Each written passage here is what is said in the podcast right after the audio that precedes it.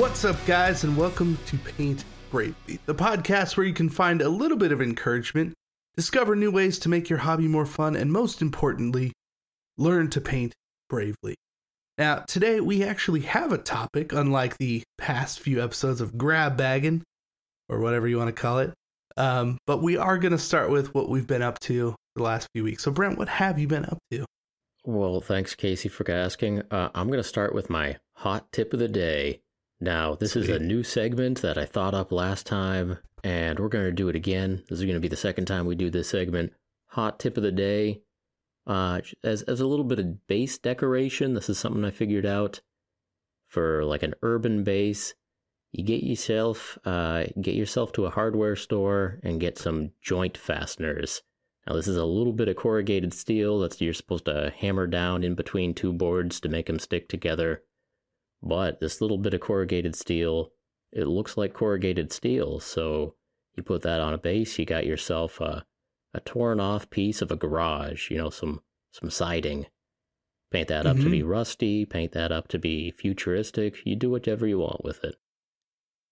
So And they come in small sizes? Um the the scaling pretty much works. So sweet. So if you you know if you're thinking about getting one of those like cheap uh, prefab garages kind of things, you know, in, in yeah, modern yeah. times or or at least 1980s modern times, you get yourself a nice little prefab to yeah. to put your well, well, you understand to put your ATVs and what have you in. This is yes, what, what we're talking you. about. Mm-hmm. Yeah. Yeah. And I think the scaling pretty much matches. So, joint fasteners in the hardware store, look that up. I think they do have a few different sizes, but mm-hmm. uh, I am always interested in when you can use stuff from the hardware store in your actual hobby. And here's just a, a little quick tip for you. That's all. I like it. It I it's one of those things every time I go into a store, whether it's a hardware store or even like a craft store, like I'm always scouring the aisles looking for stuff that I can apply to the hobby and I I swear like I never find anything. Like I uh, like go to Hobby Lobby. You go through like 9 out of 10 aisles and you're just going to be like there's nothing here for me. You know? Like occasionally you'll run into something but for the most part, I don't know. Like the corrugated stuff, that sounds pretty good. I like that. Might have to go check that out but it is it is a thing. maybe it's just in the back of my head when I go into a regular store, even a grocery store. I'm just like, oh, let's let's hit the art aisle, see if they have anything uh, useful. You know, like they usually don't. no, I don't imagine the grocery store is the the first stop if you're looking for this sort of thing. But I think actually, you know, most hobby stores, you got your Jo-Ann Fabrics, you got your Michaels, and what have you. You walk in there, and the question I ask myself is, what if I spray painted this black? You know, what, what would it look like then? Right, yeah. Sometimes that that changes everything right there. That opens up a, a whole bunch of new possibilities. And I'll, I'll say I normally don't think of very good uses for wooden items, but any like weird scale plastic stuff that's not, you know, immediately recognizable as a household object, any of that stuff uh, often has potential. So so yeah. plastic or metal. I guess those are the big ones. Those are the materials I'm really interested in. You know, I know mm-hmm. a lot of crafters do stuff with foam and paper and paperboard. I'm not there yet. I, I, I still think of those materials as being, you know, too too fragile. As if my models are going right. to see like serious action and actually go through some stuff. I think of uh, in, in that example of corrugated steel, you know, corrugated cardboard is actually a pretty good scale if you just take the, the paper off of both sides of corrugated cardboard. Mm-hmm. That's a pretty good little pattern that you you spray paint that silver, you got yourself some aluminum siding. Yeah. But on the other hand, Although, in, the little hairs are giveaway on those. Yes. So there's yeah. that. Uh, but even aside from the hairs, I still have a, a mental hang up about putting paper. Yes, I'm totally there with you.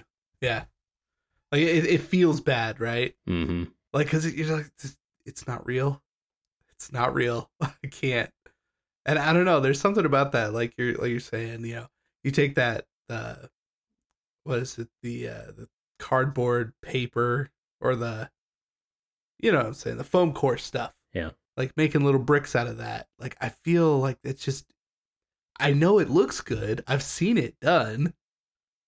But it feels so not good to me that I can't I don't know, there's no heft or weight to it. It's not real. I don't know. Right. Casey and I are both wrong on this, to be clear. Oh, for sure. Uh, yeah. No. Paper and especially foam can be put to some very good uses, but it doesn't feel right. It does not feel right to me. Yeah. I'm not there yet. yeah. Yeah. No, we we we both know people who who can do a lot of stuff with that stuff. Oh, yeah. A lot of stuff with that uh, stuff. Maybe maybe that's the intimidating thing. It's like I'm not even gonna try. Yeah. Like, I'm just not. I have no reason to build a giant wizard tower. Yeah. And and use all this foam core and build my own individual brick house. That's that's a lot of work. Yeah. So I guess the other requirement for using household items as little bits of model terrain is that it's not immediately recognizable as what it really is. So those little joint sure, yeah. fasteners, uh, I mean, I I enjoy uh, simple carpentry and uh, simple handyman type stuff. I've never used a joint fastener before. They're not actually super commonly used, I don't think. So you look at that once it's painted up and you do not recognize it for what it is. Whereas if I had just painted up a screw or something, painted up a nail, uh, you're Yeah. gonna recognize that. Or, you know, Yeah. uh, I, I think my game store has some of their oldest terrain is very clearly made out of beer bottles, and you know they're Really? they're the silos for the manufactorum. Like, uh, well, uh well, that's a tall boy. Uh, yeah, that's that's the problem with the Pringle can for me. well, It's like yeah, I I know what you did there, or even like a, a paper towel, uh, the you know the tube. It's like I I know it's a cardboard tube. oh yeah, those are very recognizable. Yeah. No, they they do have a piece of terrain that's made out of one of those Heineken mini kegs, Oh sure. and and that one's close to passing because they're those are a relatively rare container. Yeah. I I don't even think Heineken sells those anymore. They had them for a few years. I got one as a birthday present once. It was actually pretty awesome. Sure. but uh yeah, like I I only remember seeing them for a few years. I haven't seen one in a while. I think they still exist.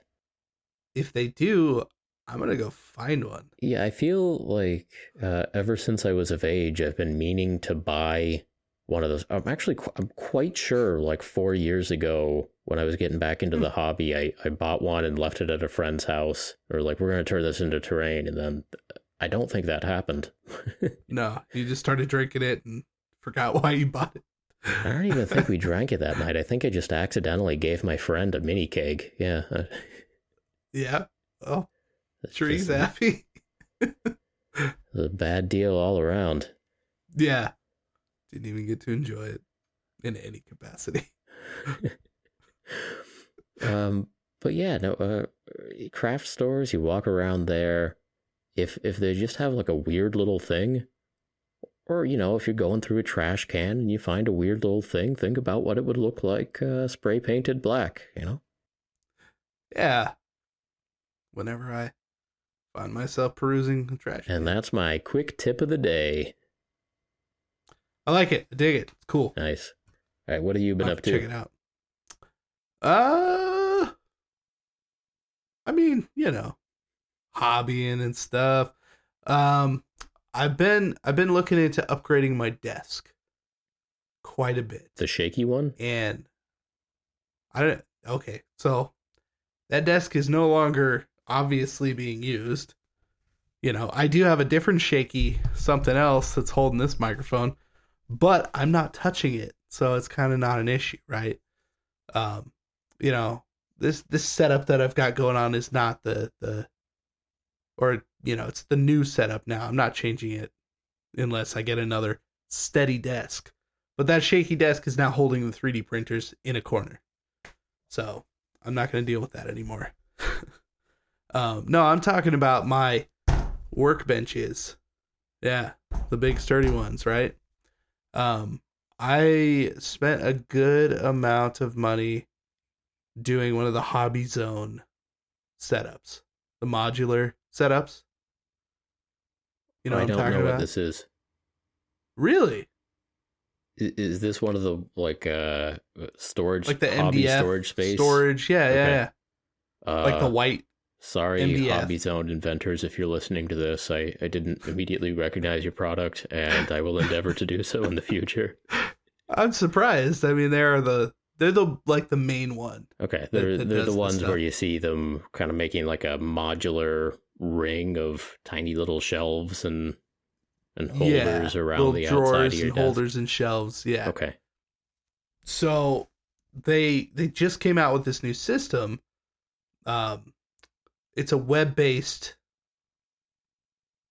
modular desk builder, I guess. Hobby Zone's Uh, got some CAD going on. Essentially, yeah. So like you, you tell it your desk dimensions and it lays out a, a board for you Ooh, and then you just drop in the stuff and it and it's all pre-measured out for you. So you build your desk, add it to your cart, and there you go. So, yeah, uh, I I didn't quite go the full length because this is uh, it's almost ten feet. I think it's all like just under nine feet wide. So, I think I went like six feet. You know, three three layers deep. It's pretty tall. Um, yeah. and it's gonna go on the desk. So I've been meaning to do that for years, and I've been kind of just setting money aside and waiting and waiting. And then they had this sweet like builder on their website, and it was oh man, well now's the time. So I put it all together, and uh should be getting that. Weirdly, on like Thursday this week, they said it was gonna be shipped. Okay. It's like Amazon fast. I don't know. wow, They're not they- an American company, you, so? I don't know how they figure that. But UPS said that's when it would be here. They got you. Um, that that computer yeah. assisted design was all it took.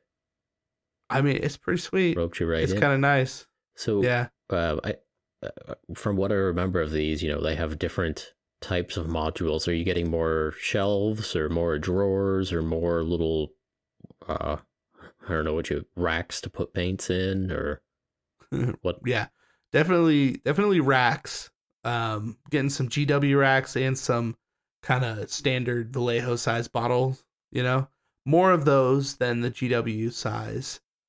Um, because at this point I pretty much rebottled all my GW paints. Um, have we talked about that on this podcast yet? We've talked about Rebottling paints. I think we Yeah. have. Yeah. Okay. Yeah. There's a couple episodes. ago. That was in our unpopular opinions about the hobby, Right. Right. where, where you thought that was a good like use of your time, and I thought just starting with Vallejo was a good use of your time. But yeah. I mean, you got a point there. Um, either way, I got racks, uh, and a lot of drawers, a lot of little drawers, because I like little little bits drawers, little you know, you have little bits of terrain in one of them, or that drawer just has heads. That's the head drawer, you know, whatever it is. Um, yeah, there's probably like 50 or 60 drawers. So I'm going to be clipping sprues and just organizing everything. I want to get all my stuff organized because I still like for having done a lot of work in this space, it's it doesn't feel very organized. You know, and it's like I have all these desks. There are the, these drawers already. Casey, It's just not quite enough. Are are you a label maker type of person? Like you get the I used to own a label maker, yes. okay those little plastic strips where it writes the block letter name on it. Yeah. Yeah. I had the I had the punch one where where you fed fed in the Yep. the plastic and you crimp down on it, it would push the letter into the plastic and then you would move it along it. Yeah. Oh yeah. Yeah, I used to used to have one of those. I'm not normally this obsessive. In Oh, fact, I would I would about our- consider our myself hobby spaces not. though. I think both of us absolutely Yeah. get obsessive, and hopefully some of the listeners at home too like to to optimize your space and, and get organized and hmm oh really get into it. That that's the that's the the best way to put it, right? Is optimize. To optimize your space. Yeah, because if you spend, you know, a good 10, 15 hours optimizing your space, when you Mhm. finally sit down to paint that mini for an hour, it's going to be Right, you're gonna feel optimized. so good. So good. Yeah. Now we, I mean, when I when I did up the closet and I had uh I had some shelves put in to hold all of my paints that were right in front of me, like arms, I just grab it right in front of me. Like that felt really good. And ever since I moved out here into the larger room, I've really missed that. sure. Like I've had to purposely go out of my way to pick paints off of the shelf before I sat down to paint so that I would actually use the colors and not just what I had on my little shelf right in front of me. Um, cuz I do find that more often than not it's like, oh, well what's what's right in front of me? That's what I'm going to use. So, like I I want to have the paints eye level right there easy to grab. I totally understand that. Yeah. Yep, I've I've mentioned on the show before, but I have uh you know a little MDF stand that holds mostly Vallejo si- size bottles. It's actually the stand is Mhm. sold by Vallejo, and I think it's it holds about fifty bottles somewhere in there, and it's pretty much loaded right now. And yeah, whenever I can, I use something on that rack, and if I have to, I Mhm. will get up and, and walk over and pick up another bottle. But I don't like to. It's not what I want to be doing. and it's not optimized. No. no. The the Vallejo rack like that is basically the exact same stuff as Hobby Zone. Sure. It's that like white on top of tan MDF. You know, you had to put it together when you got it kind of thing. Did you have to build that one? Yes, I did. Yeah. Yeah, okay. Yeah. Yeah. So that's that's what all these are. They they come shipped in a bunch of flat boxes and you have to build everything. It's, it's worse than IKEA. So I'm not looking forward to that, but You can make a video. I haven't talked you about could, IKEA enough. You could absolutely make a video on that. It really should Oh, be sponsored by that point, but uh You know, I almost I almost emailed them too. Because realistically, like the the desk setup is is very reasonably priced. Like they're they're not a sponsor of this video or the video that I will eventually be making, but they they might as well be. or or just make a non-sponsored video and then you can be uh, completely guilt-free if you need to, you know, curse them out for the way these things are going together or anything. Like if That's very true. Yeah, if you Yeah. accidentally snap a, a drawer side in half or something and you need you leave that all in. Yeah. Well, I bought I bought a Hobby Zone thing years ago, a couple years ago now, and that's what I have on my desk. That just has you know it's a small workstation, and there were like these wings that came with it that I broke off, and it was like, what the hell are these things for? I still have them in a drawer somewhere. It's like they make no sense. They're just like these extra little wings that kind of come off each side. It's like you, you can't put paint there and they just like I you know I hit one of them one day and it broke off, so I broke the other one off and I threw them in a drawer and I I don't know. This is good. This is a good. Look, yeah, uh, roll out as much bad press for them as you can now, and then that'll kind of even out when you're, you know, kind of accidentally praising them from here, Yeah. from here on forth. right. I mean the thing is like their stuff, look, it looks cool. Like well, I'll throw a a, a link in the uh, the show notes in the description, just so you can check out the the actual building thing. Okay, that that does sound. you know how that yeah because it's it's neat. It's like you get your desk size you kind of place everything there it gives you this nice little 3d look of everything. You know you drag and drop all your stuff around it's cool. Um you know that made me end up buying it where i've done that before like where i've gone and said okay well this is how long this is this is how long this piece is and i've had to like do the math how long do i want it and then written everything out and i've been like wow yeah, this is more expensive than I thought it was going to be, and then just gave up.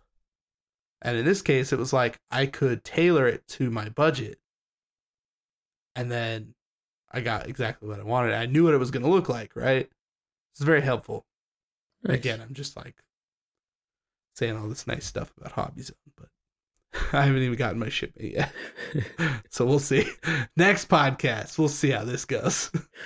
All right, stay tuned, folks. Yeah. Ooh, hot tip of the day. Because Oh, you have one. we're doing that, You've right? got a hot I, tip. I have one. I got, I got, a, I got a pretty good one. Is it is it buy from Hobby Zone to get a five percent off discount with the uh, code uh, Casey Shill uh, four twenty? Uh, yeah. is that your is that your hot tip of the day? Four, four I'm sorry, that was mean. You continue continue with your actual hot tip of the day. Yeah. I did get called that the other day. A shill? Yeah. Well, So- you, you shouldn't have been shilling. Well, shouldn't have been. Should, but I was. Shill's gonna shill. I yeah, I, I made money. So sorry, I guess. I don't know. Oh, you did a paid sponsorship. No, that, I I, did, guess that's yeah. different. Yeah. Right, but still, you know people are. Um, shadow banned, whatever. My hot tip of the day. is that you can block YouTube commenters and they won't even know it happened. It's called a hide from channel. They can keep on posting. They don't know they're blocked. That's your hot tip of the day. Sorry, that's my that, That's your second. Yeah, it's my second hot tip of the day. To only apply to me and you and maybe like one other person listening. All right. Look, I'm, I'm stalling for you so you can think of a good hot I tip was- of the day, Casey. I'm I- giving you as I much time as one. possible here to just come out with a real zinger. So, You're just better not be giving me the benefit of the doubt. I I wrote one down. okay, all right, let's go. It's right there in the show notes. All right. So, if you want to blend a couple colors together, right? I find that using either a second brush that's a little bit wet or just like quickly cleaning out your brush and throwing on a second layer of paint and kind of feathering it out with a second brush works real good for that. Now, I don't know if that's called something. It probably is Two like brush wet blending. Right, that's kind of what I was thinking, but I don't know if that's exactly what it is. Like um so what I what my example is is I I painted up a whole bunch of uh red demons, right? And they had these tongues hanging out of their mouths.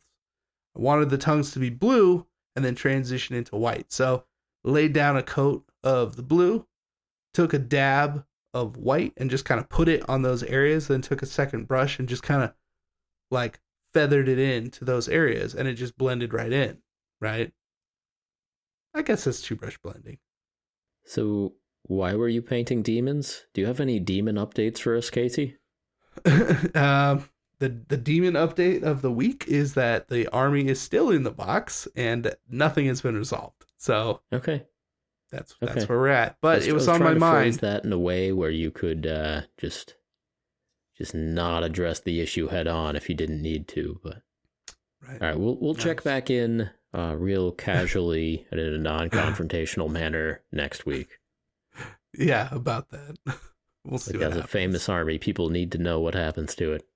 yeah as far as as far as the hot tip goes though like keep keep that extra brush on hand and just keep it a little bit wet like just kind of rinse it off and set it down you know it'll it'll keep its moisture for a while um but then when you need to do that quick blend like yeah just go for it and that's i don't know it's just a lot quicker way of doing it and i i found it a lot easier than having to go okay how do i layer this color into another color you know how do i make this blue transition into white uh, you know, just by brushing that on in a, you know after the blue is already dried or whatever.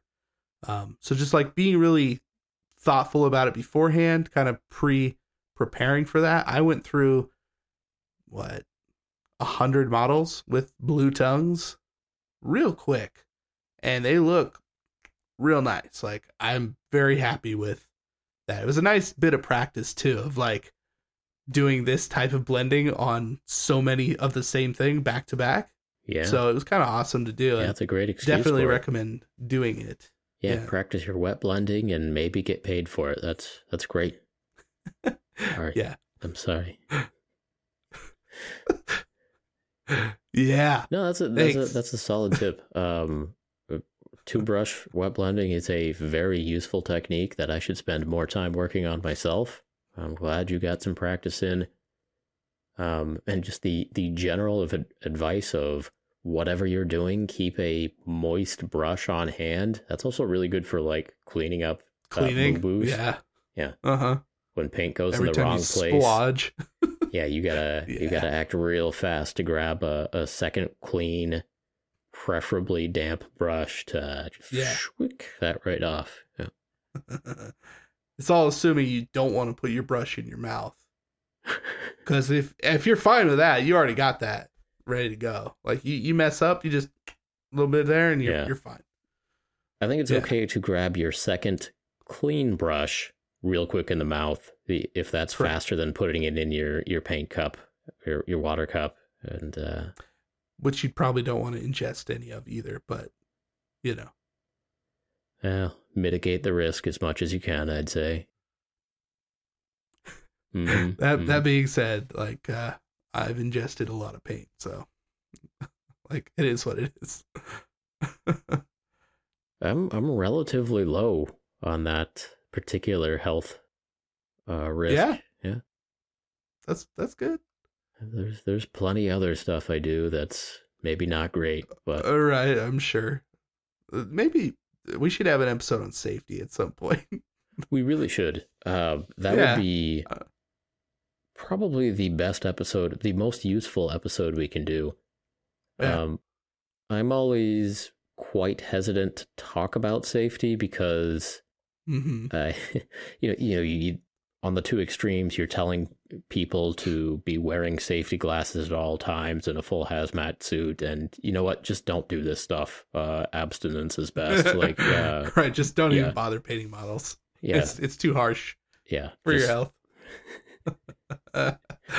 yeah, but that's that's because whenever you say anything on, on YouTube specifically, like you just get roasted for it. It doesn't matter what it is, like comment wise. You Right. say, "Oh, you need to be wearing gloves." Someone's gonna say, "No, you don't."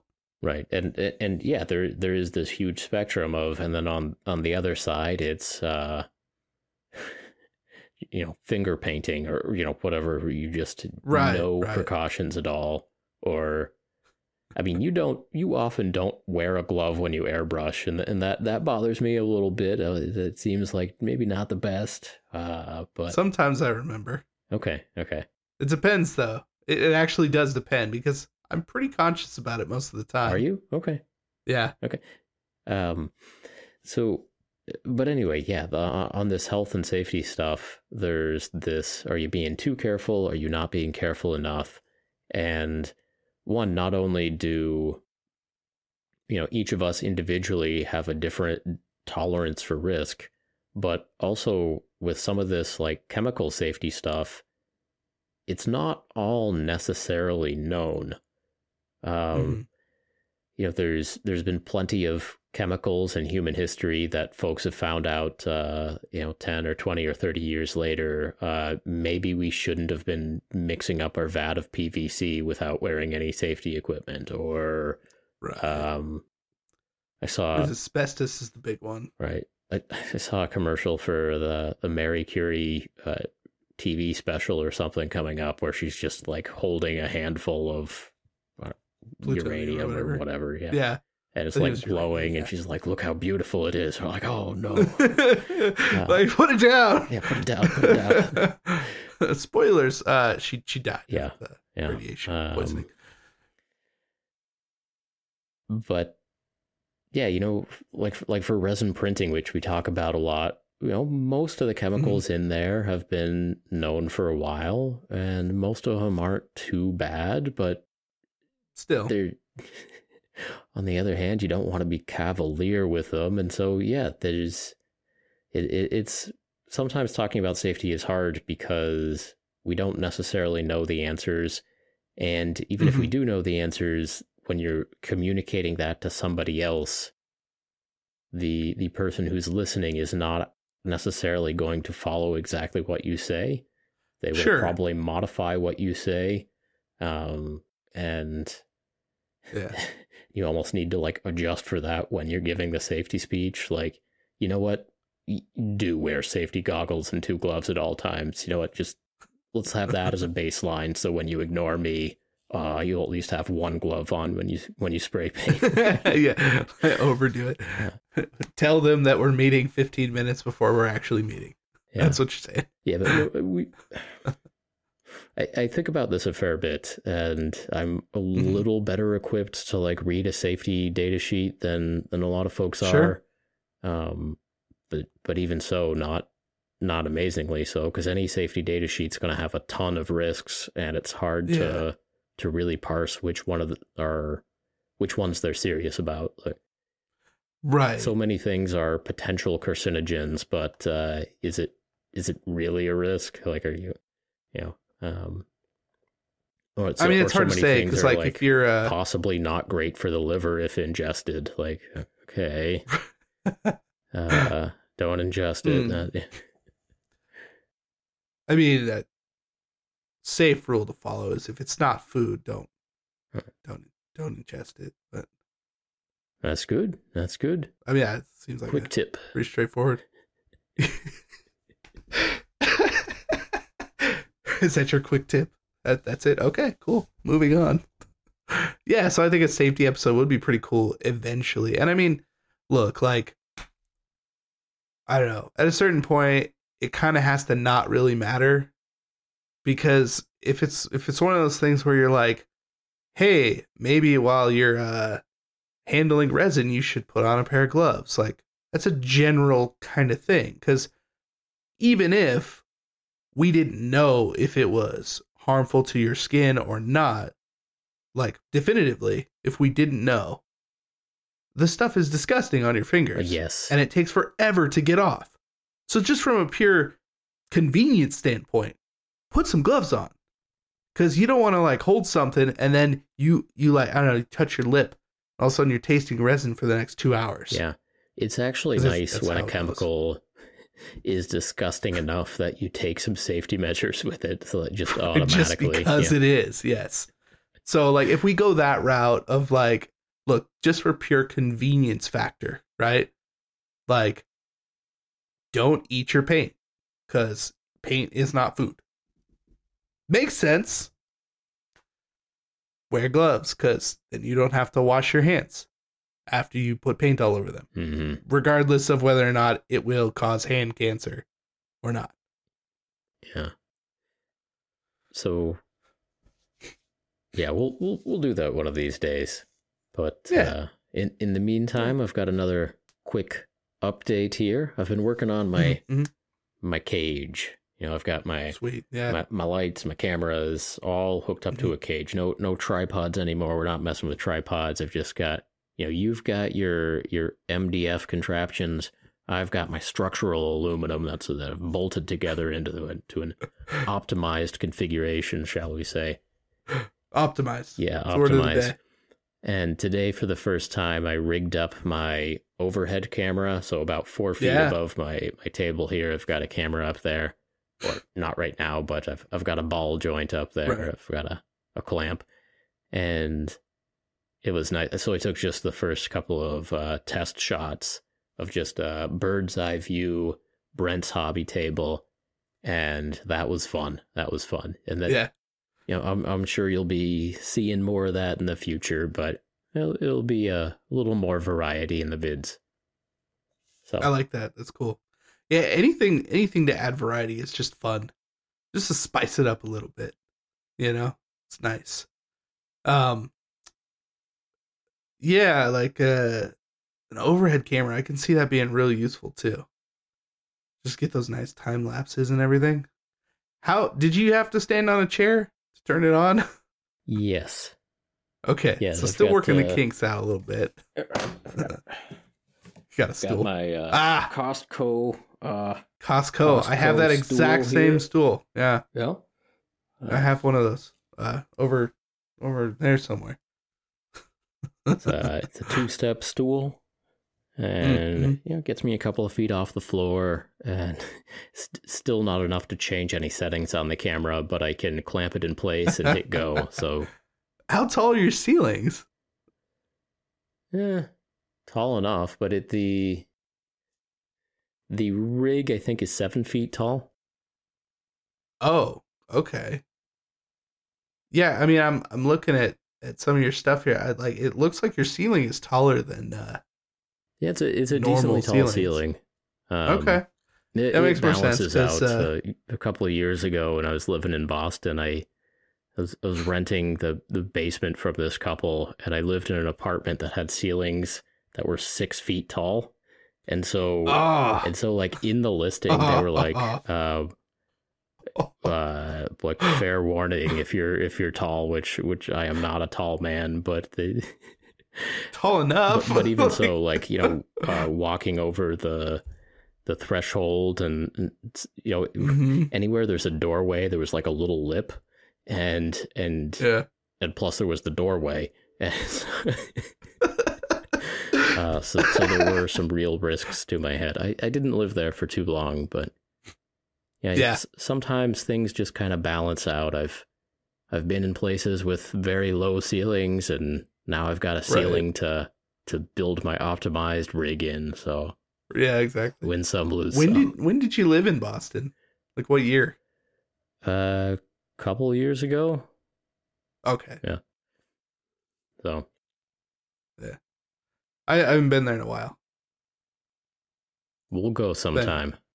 It's been Now, look, Oh, I've crap. I've mentioned this in other years. media, but in 2020, Guy and Penny from Midwinter Minis were supposed to meet me in Boston, and we were gonna hang out, and or uh, I was gonna paint a Minuteman, and Guy was gonna paint a red coat or something, and it was gonna be fun, and uh, It would've made a lot of sense. Party. I don't, I don't know, but in Paul Revere's house. But he lied to me, and he never came to visit America in 2020, and God. he still owes us all a, a glorious trip to Boston. So All right, someday, well, someday. Uh, I'll I'll I'll beat him there. I'll go there first. I'll hang out in Boston with you. All right. I've also been working on uh, a slambo. So Mm. This is uh, this is a nice little change of pace. This is a named Chaos Warrior, a special character. And the nice thing about him is that the, the box art from the most recent release is is green. So that's an excuse for me to paint a Chaos Warrior in a shade of green instead of a shade of yellow orange, and that's Right. that's nice. so I I did my best to to really concentrate on like what shade of green I wanted, and this was a case where I actually pulled out like 10 test models. So I've got some Oh. some old space marines that just keep getting painted and repainted and repainted.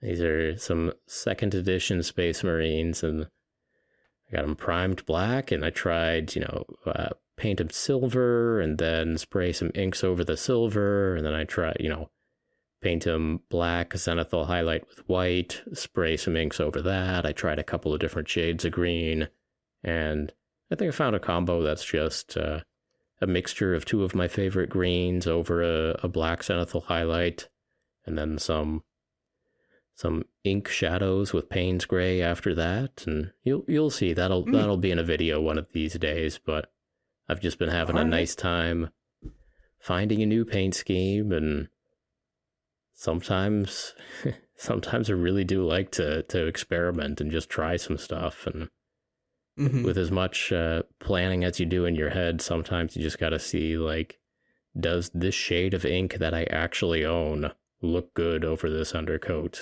How about this shade? Right. And I ended up mixing the two together, and we got not exactly Slambo green, but it's a green that I like. And anyway, that's that's what I'm working on. That's that's that's good. I like that. Um, funny enough, I actually was just painting a Slaves to Darkness Chaos Sorcerer today. Ooh, Yeah, an old one too. Um, let's see if I can hold this up. This video should be out by the time this podcast goes up, so you can kind of see that. Oilers. All right. Yeah, yeah. Mm-hmm. So, I, I'm gonna do this new segment for the for my channel, where I go and I search for the absolute cheapest miniature like regardless of what it actually is, and I'll just buy it on eBay. Okay. Have you been Right, finding and I- anything so far? Yeah, I found this guy, uh, and I actually got him for like, I think it was like three dollars or something. So basically, every time I go to eBay, there there's a potential for something new to pop up in that category. But I got this guy for like three bucks, and he was in rough condition, so you know I had to strip it, had to fix some stuff. But then I, I painted him up and gave him a nice little OSL from his, you know, magic staffy stick, and it turned out pretty cool. But uh, I, I'm gonna try and do that, like, pretty often. I think as often as I can, because it's it's an interesting thing when you go onto eBay because it is different every time. Like, what is the cheapest model? Well, is like you never know. correct me if I'm wrong, but is uh, on eBay the minimum bid 99 cents? Like is that Uh, if yeah. someone is just kind of starting the bidding from, you know, essentially zero, is it is it literally 99 cents? It might be. So that would be that would be another strategy is to just go and be the first bid, you know, set your maximum bid at 1 US dollar on for just everything. every every listing and see what happens because there yeah. you know there is an actual cheapest mini on ebay and it's it's dollar that's that's that's the answer um Well, maybe that that's like the holy grail then, because essentially what that means is somebody posted a mini starting an auction for a dollar, no reserve, free shipping. right I've never gotten that before. I've never. I don't think I've ever bought anything on eBay for that. like because well i think why would you i do think that? you need to like also send an apology letter uh it, when you're the winning bid there uh yeah, at at that point, not. it's like, okay.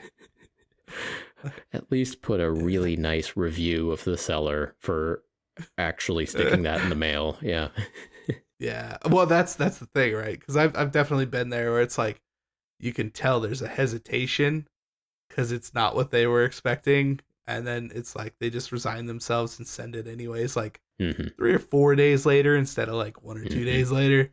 Yeah.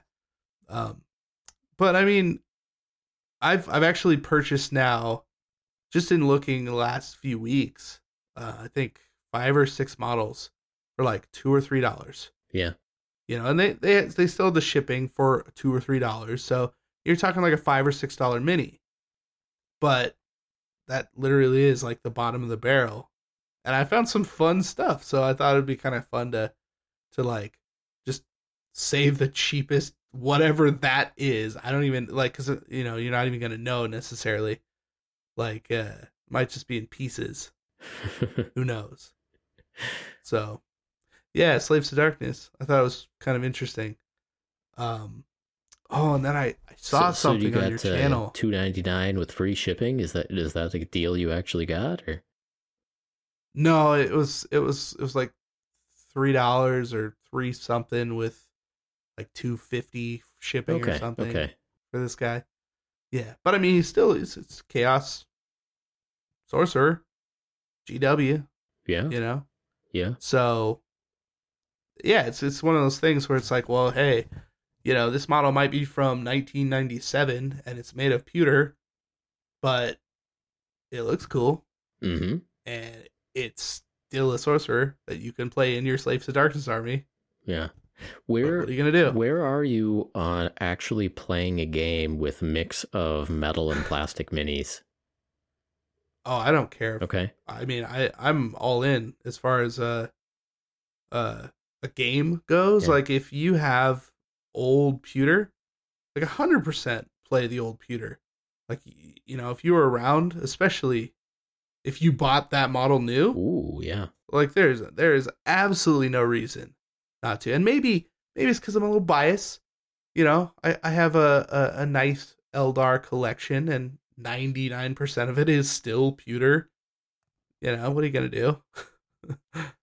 I feel like you're you're searching for something. You're gonna pull something out on me. no, I'm I'm uh, trying to quiet Gordon down. He's purring very loudly. Ah, and that's I sorry. see. My my hands were. I about- thought you were like, "Ooh, I got table. something I was here." doing something.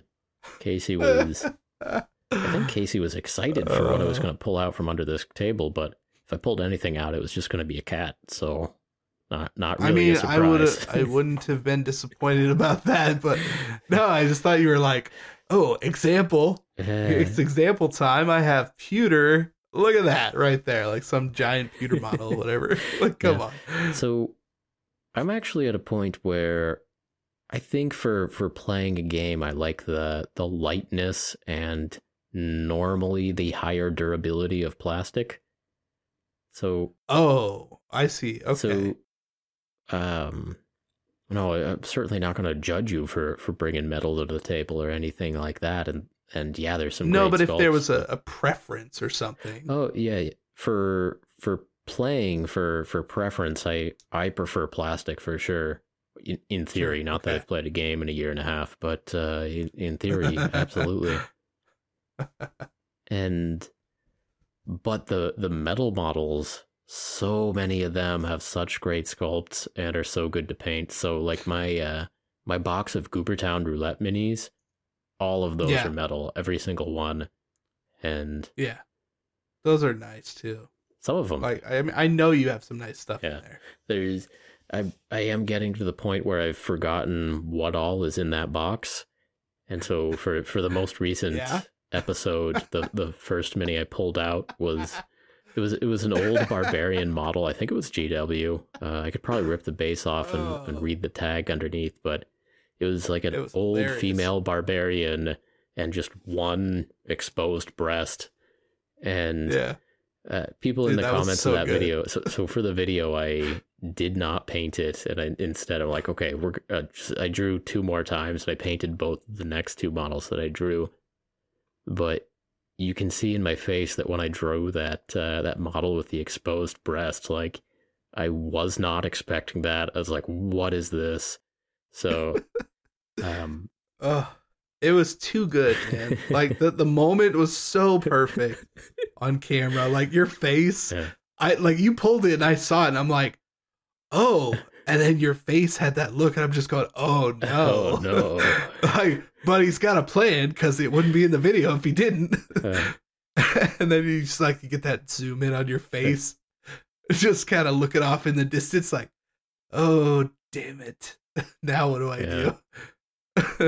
so yeah, It's it's been That was- a couple of years a now since I I put the models in little bags, and uh, yeah, a lot of those were from the the great collection of Chris Price. But I, I cleaned up a bunch of those old metal models and put them into bags, and I have clear memories of definitely some of the minis that I put in there. It's only been a couple of years, and so there's there's some Sure, stuff I know in that box that I'm really excited about seeing again, maybe someday. And I'm Right. also pretty sure there's like seven halflings left in there, and not even left in there. I have not drawn a halfling yet, so just the the in a very uh, roulette sense of the term, the chance of getting a halfling just keeps going up, up and up and up. Like, You're gonna pull three in a row.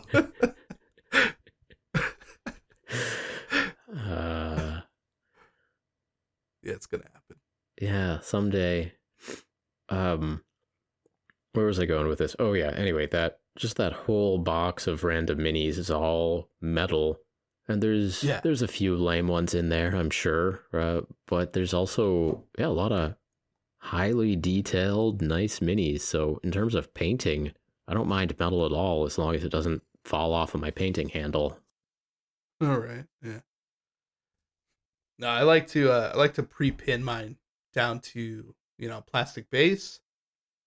That way, I have a nice something to hold on to. And I know it's not going to fall off. You know, hmm like it's pinned pinned down, feeling good about it. Um, I'm pretty happy with this model. Like I actually, it's it's a stupid looking model. Like I don't know if you've seen this one. He's got skin on his metal face, Cool. but it looks stupid. like it's really bad. Like it sounds cool. It's not. You got it for a couple So of that's my, bucks. not my only complaint. That's the thing. Like, I, that's I don't know. That's my point. I guess. Like, and I've I've made this uh, point before of like these old metal models are fantastic. some of them look better than the newer counterparts do today. And you Mhm. can repurpose them and put them on the correct size base. Like I will go into the Games Workshop site, go, this model goes on a 32 mil round base these days. So regardless of the size of the model, throw it on the proper base size and you got something fancy. And nobody else is gonna have that when you go play a game. God, your cat is just going nuts. Casey, you gotta fill this audio space because on my end there's a cat purring so loud into the microphone. You gotta save us, Casey. I was trying, and then oh. and then you were laughing and, and not responding. the, the cat So is also stopped. sitting right in front of my stupid picture on the wall of that cat. Yeah. yeah. of the of himself. And you can All see right. the flaws So- in the painting or or maybe the flaws in the cat. I don't know. Mm, it's the cat for sure.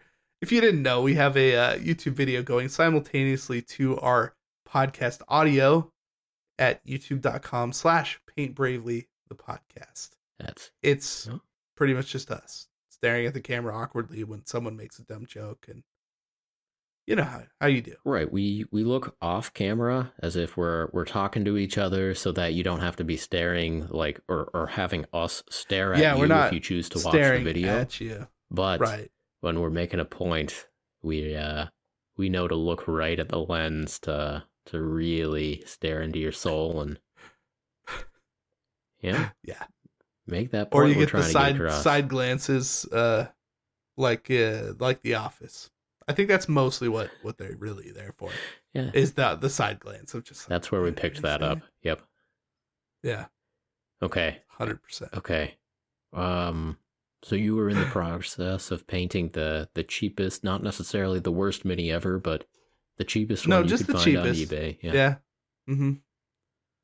Yeah, I just thought that'd be a nice uh, change of pace and uh Yeah. well, well nice saving on my wallet there.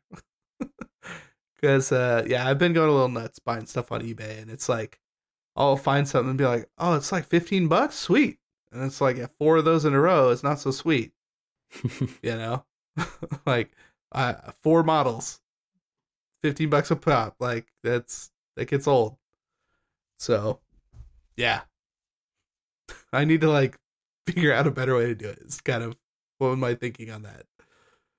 Um but finding something weird and and, and eclectic like this, like s- random slaves to darkness sorcerer Yeah. from 97 like yes please so I mean, it's a great way to get a palette cleanser to get just a, a one off mini that is definitely different from stuff you've done in the past. And, you know, if you are doing a Goober Town Roulette or any other like weird random mini challenge, yeah, just put in that 90 or, you know, put your maximum bid at $2 on yeah like 300 different listings and just roll the dice, you know, see what happens.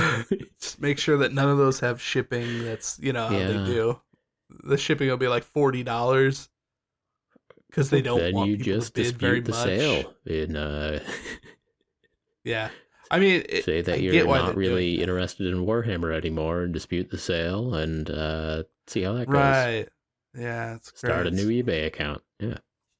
yeah we'll do that I'm sorry. I'm sorry. Too soon. Too soon. Um, it's too soon the, the it's still boxed up like it's literally five feet away from me okay, we're gonna move it on.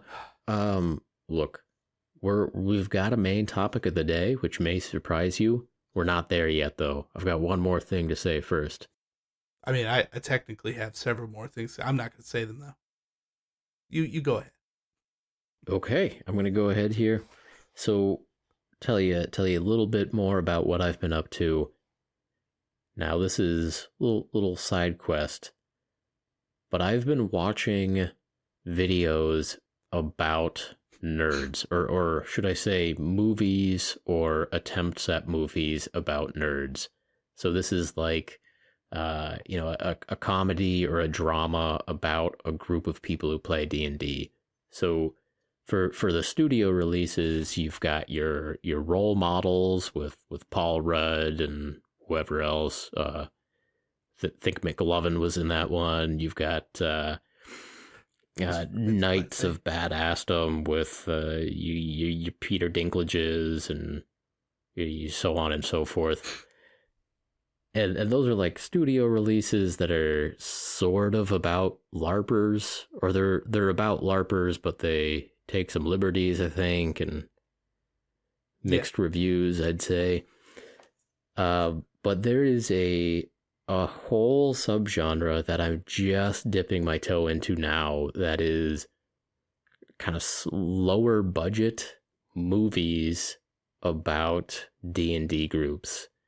And so uh, in the last week, uh, actually within a period of like 24 hours, I watched uh, three of these. So let me let me get my list out here. Okay. Um, Zero Charisma. It's uh, about a guy group of guys who plays D and D, and it the the DM is like a I mean goober is not the right word is is like he is uh he is an aggressive and unhappy nerd is is the DM of that group and then what do you call this like edge edge lord nerds or? Um he's like a well actually like he's a he's a big imposing right. guy but he's also like the the well actually nerd. Um okay. and and that story is is about him and his group and especially when a new player joins the group who's actually like moderately cool and successful and kind of usurps the the DM and uh so that one had decent production values and some not like well-known actors but actual actors in it um then I watched Of Dice and Men and then I watched The Gamer, Dark Dorkness Rising, and so all three of those were were on Amazon Prime. Okay. And anyway, I I just went down this this rabbit hole of these uh, movies about essentially people like us. You know, people. You know, there were. Yeah. I'm pretty sure all three of those had miniatures, painted miniatures in the movies. Right, right. Um, Zero Charisma definitely had a scene where he's sitting there and, and painting his dwarf or bard or, or whatever it was. Um, right. Whenever whenever those scenes happen, I always try to identify the the actual mini. I wasn't able to, but right. Um, like, I suppose it depends on when the movie's made.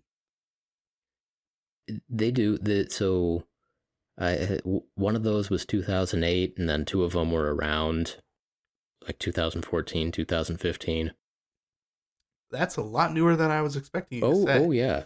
Um, I mean we we are certainly in a renaissance of of tabletop games and and role playing games. Yeah. But just as as movies, they're actually there's potential so so okay. None of those that I mentioned, Zero Charisma of Dice and Men or The Gamer colon Dorkness Rising, none of those I would classify as good movies.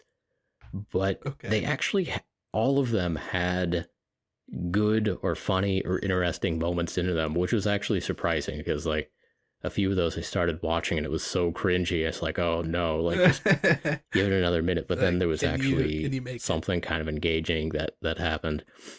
Uh, but I think that the genre has potential, and so part of what I'm asking today is if anybody yes. has seen movies in this genre that are legitimately good let us know or or just give us a more complete list because I'd love to yeah. like hunt all these down and uh, do a little compare and contrast and let you know which of these are, are most worth watching.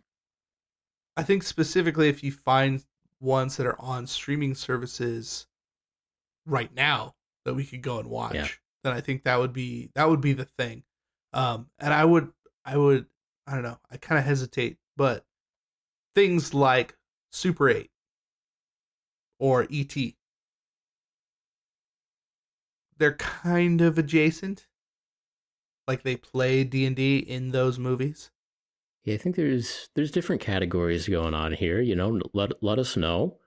Um, yeah. kind of kind of also in this, uh, the Guild is you know that online YouTube series about uh, a guild of you know, Warhammer players essentially. essentially. Yeah. And there's actually a lot I of did like similarities between that and, and some of these movies, but I think Hmm. the I think the genre has some real potential. You know, some of these reminded me just a little bit of like uh, the first Clerks movie or something, like really Hmm. low budget budget films about just a like a group of friends in fairly mundane circumstances having some you know little dramas in their life and their relationships. Um, but the nice thing about this genre is that you can kind of spice that up by then uh, going into the story that they're having in their D and D game, and so you get a little Right, right. little bit of production value with like a little bit of cosplay, and then some of them actually had uh, decent, uh, you know, the, the fantasy world uh, mirror images of the characters. Um, Yeah. but but yeah, it's, you know, so you can have a little character story in the w- real world, and then you know the the story of the actual people in in the films is affected by how they play their characters and whether they're uh, being nice to each other in game or, or you know there's there's that interplay between the two and so Right. I think the genre has a lot of potential, and I just binged several of these in one day, and I am curious if anyone has seen more of these or has actual recommendations. So, so please let us know. Yeah, because I would I would definitely like to check some of these out. Yeah. Um, Yeah. so of the ones I just mentioned, uh, they're all worth watching in that there's there's interesting stuff to talk about and I don't know, maybe if we get some recommendations, Casey, you and I will both watch the same one and we'll have a little little chat, little like it. review. Yeah. Yeah. I think I think that's uh, definitely something we should do. All right, that's that's what I had. What do you got, Casey? Uh Casey's second quick tip of the day. second quick don't do that. This one's going to be a You're good one me. because I've been stalling for him for uh, many the seconds in a row time? here. So you can't do that because I don't have one. I'm just kidding. Casey doesn't have another tip of the day. Well, you got to tune I mean, in next like- week. Ah, see, now I want to come up with one. Just No, just you- to, Casey doesn't have one. All right. Should I should I introduce our, our main topic of the day today, Casey? Or- uh yeah, let's do that. Okay. Let's let's do Bren's quick tip number three. Eh, right now. no, no, don't you turn that around to me.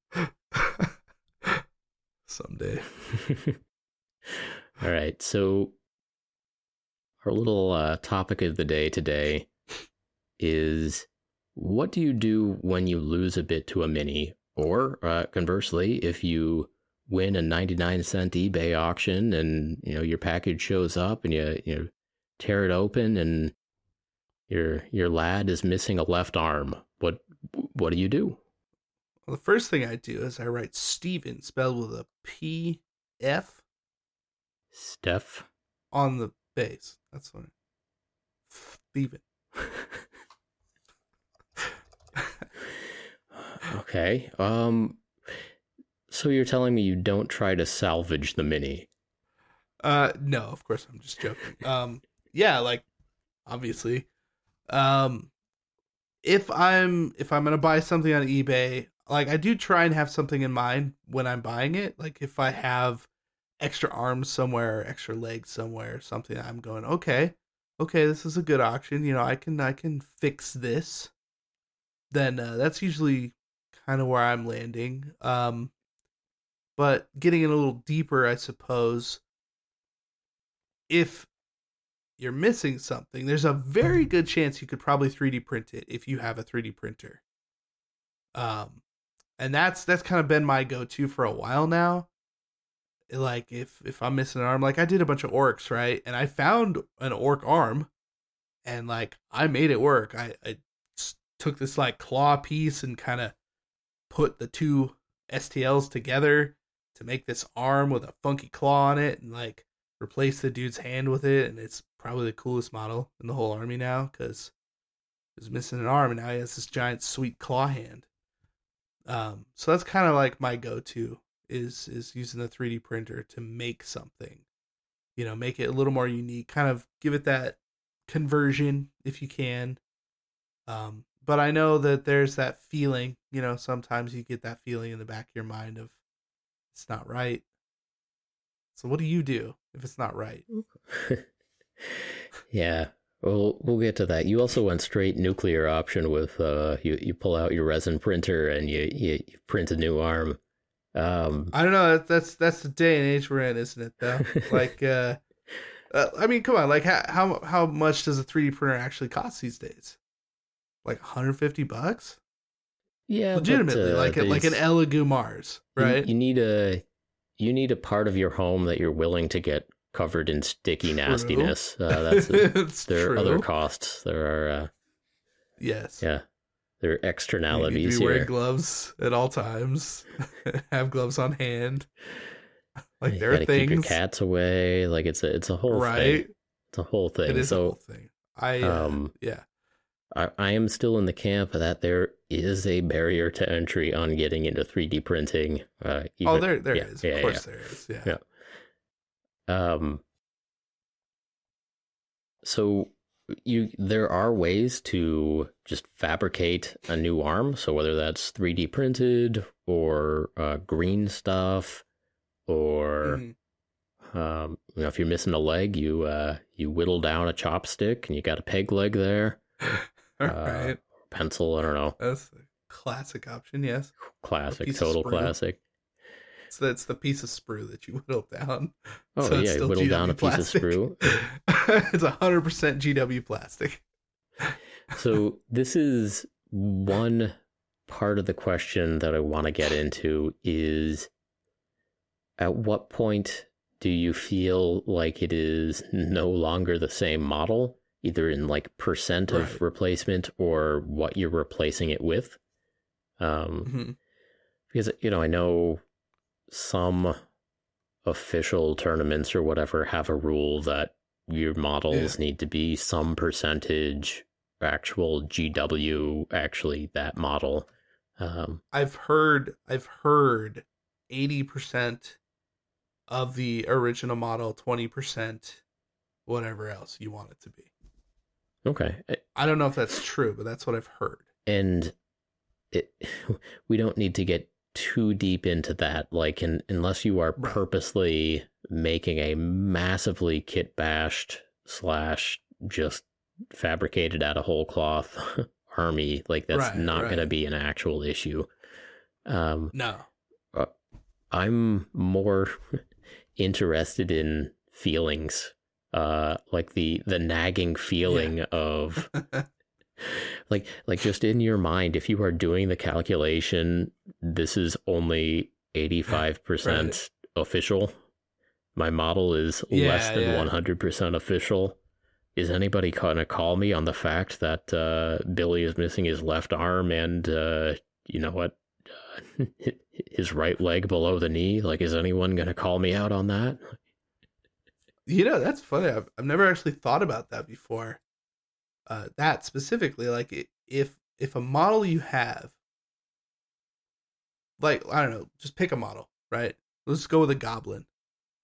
Like, oh, I have a, a you know Moon Clan goblin here, but one of his legs is chopped off, and his left arm is chopped off. Was it still a Moon Clan goblin? Like if it's in the army? yeah Like if he's missing his spear, is it still a spear? Does he still have you know what I mean you know what I mean? Like how how deep do you want to go? Yeah, and, and I think most times, like, you know, people will not care or be fine with letting you proxy or be like, yeah, of course that's a Moon Clan goblin. Like, what, what are you talking about? What's the, what's your question? Like, Fifty percent of one. yeah. Um, but yeah, I think there, there is this interesting question of how much replacement is, is okay at one, at what point is, is RoboCop no longer the man he started out as? According to machine now RoboCop, than man. like he's fine, and he's way more machine than man. Um, but yeah, so so the reason I'm I'm actually uh, asking this question is somehow through my various used purchases over the years, I have ended up with uh, way more Chaos Warriors torsos and cloaks than I have legs. And I have enough parts to make Chaos Warriors, except I'm missing the legs. And this is true for like 17 models. And so it would be fairly straightforward to me to for me to print out like some chaos uh space marine legs or something and Yeah, glue you those right on. real close too. Yep. You know what I mean? They would look pretty good. And I don't know why, but that idea bothers me to no end. Like because uh, I something is broken in my brain where I'm going to look at those models and know that the lower halves are, are fraudulent. fraudulent. I I completely understand like that feeling. I think like on one hand it's nice to be like completionist, right? And have everything is from the same kid. It is the way it's supposed to be. Whatever, whatever. I think the Games Workshop has over the last 35 40 years scared us into not you know deviating from games workshop. Like it's it's been a it's been a battle for so long you know that it's ingrained in us at this point that if it's not a gw model it, there's just something wrong with it right yeah, that's that's kind of how you know it's a, a luxury brand brand, like a luxury Yeah. brand. Like uh oh, that's a fake Rolex. Like that's a yes that's a fake Louis Vuitton bag. Like it,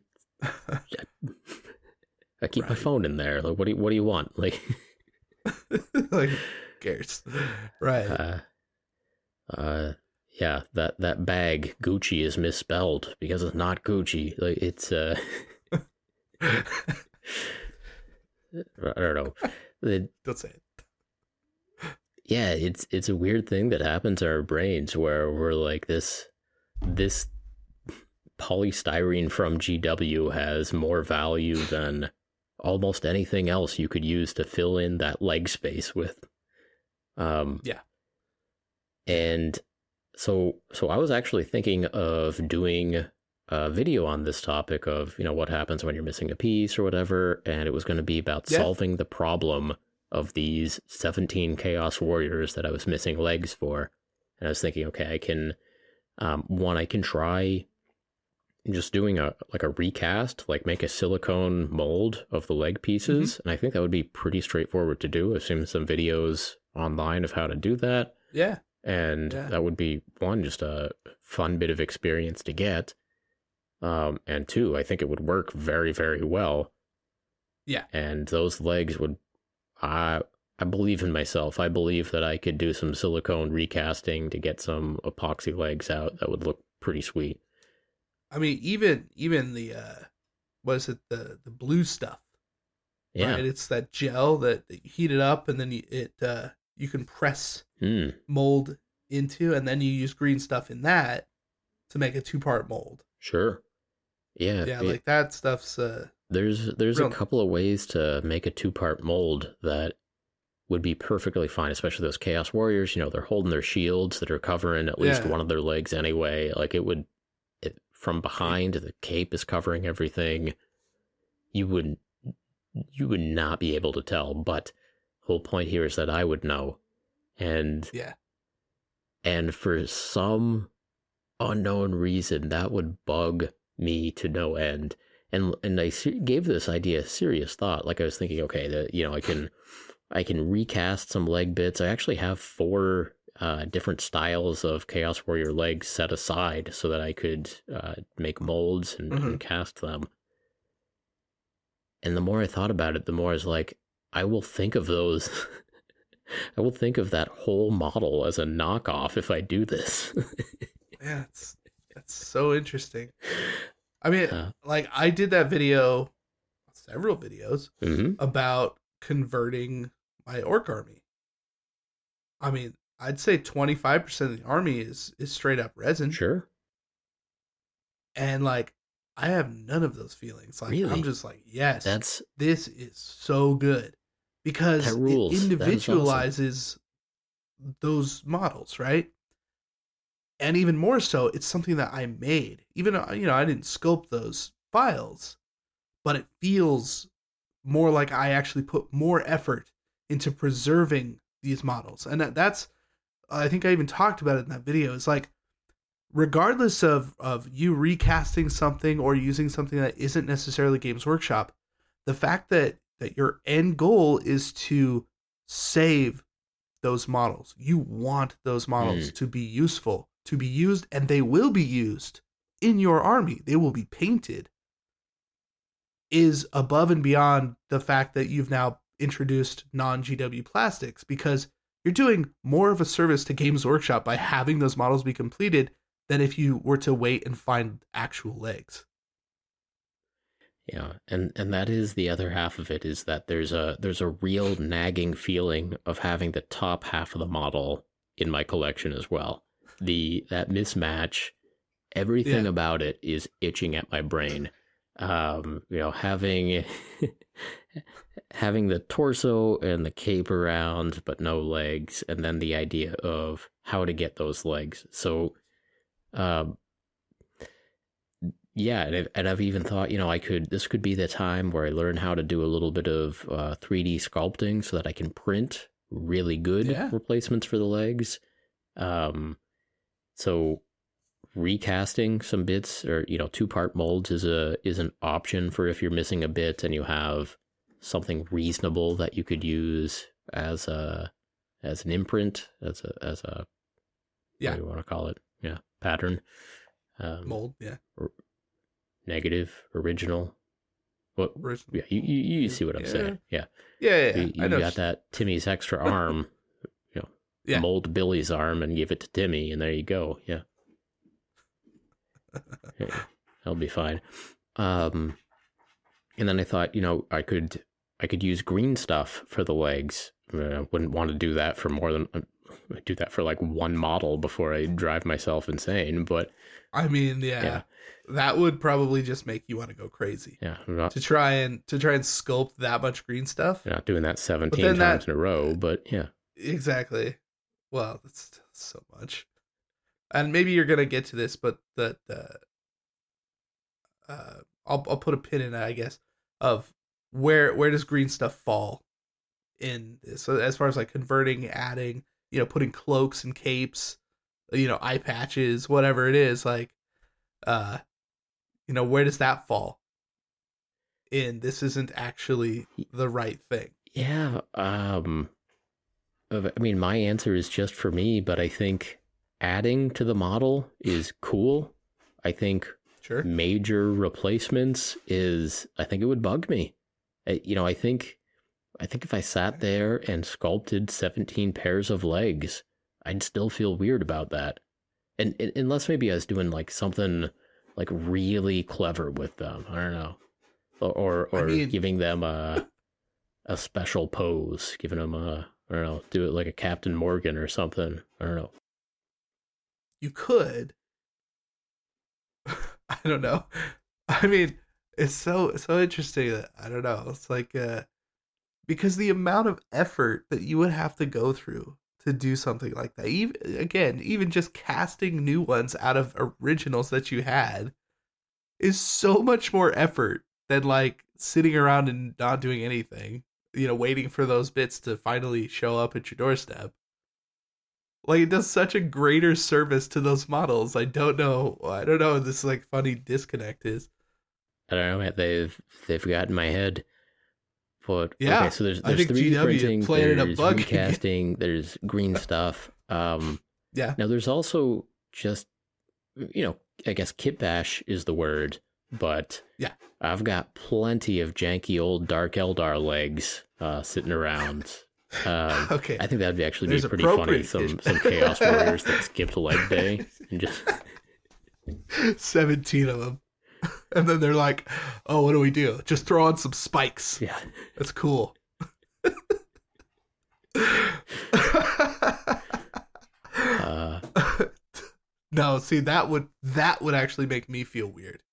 Is having Yeah. it so mismatched that it makes no sense at all. Whereas like you know, you were talking about the the you know, the the blood warriors or whatever that kind of look like you know, your your slaves to darkness. So like there's a little bit of mismatch there.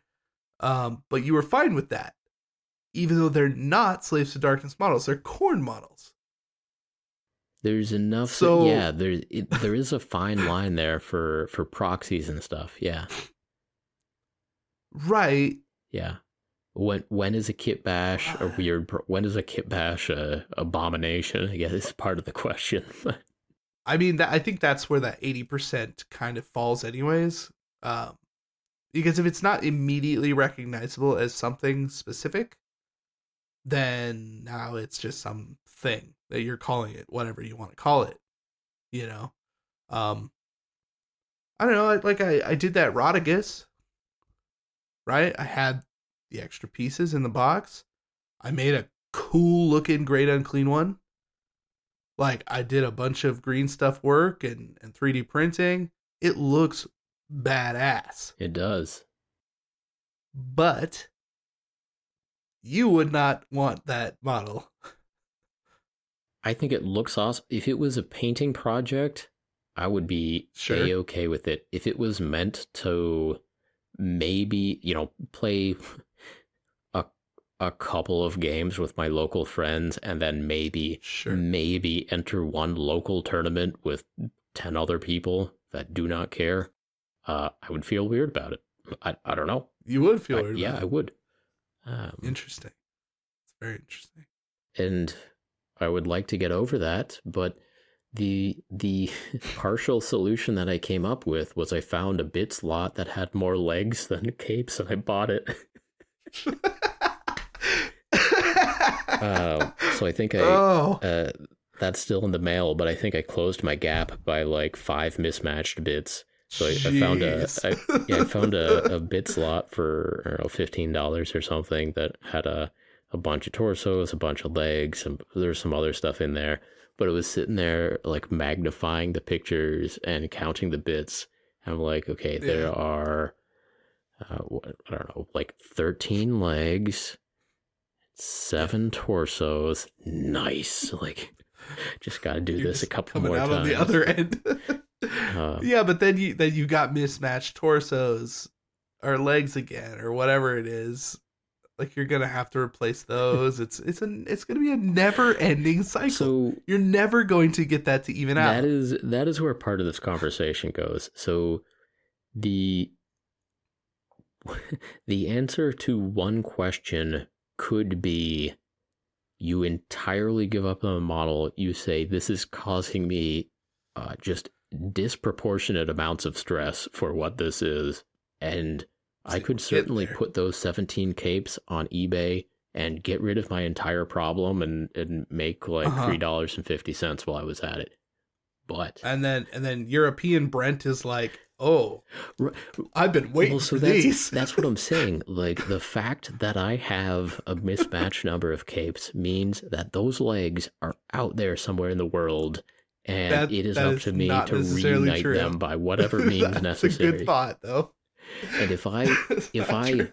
Casey, if I forge new legs, and I don't mean forge like like Titan I know what forge, like uh, like yeah, I don't mean forge Unless in a good do. forge. I mean bad forge. If I forge new legs for them, right. then now there somewhere out in there in the world are are legs that don't have a home. So I feel that it is my legs without a duty to to to make those numbers match.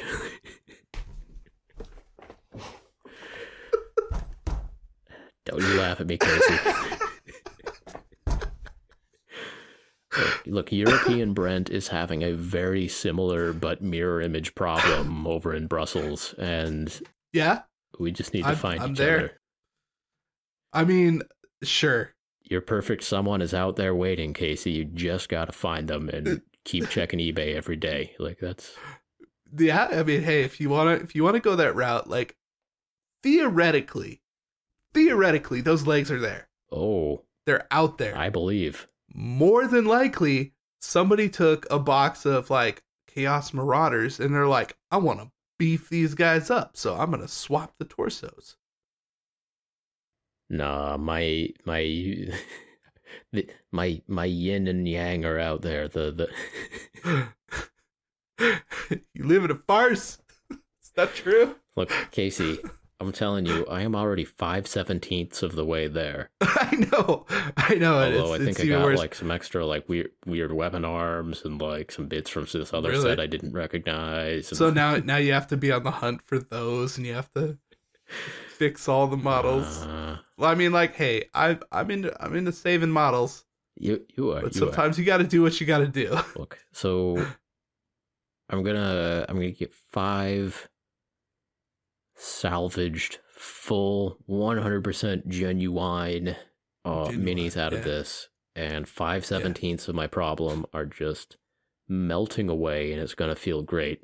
Um, Mhm. then we're still gonna have twelve extra capes and probably some Yeah. extra arms and stuff. but, Yeah. yeah. Well, okay. So if you if you do have extra like torsos and and all that stuff, um, what is it the the newer Blood Warriors or whatever the not the Blood Warriors that you bought, but the the the cheapy ones like the infantry guys, like those are like the lower halves are essentially the same. They have the boots and all the stuff. It's it's the It same thing. I'm Uh, just saying. a kit bash. those are very inexpensive. Of genuine parts as possible. Yeah.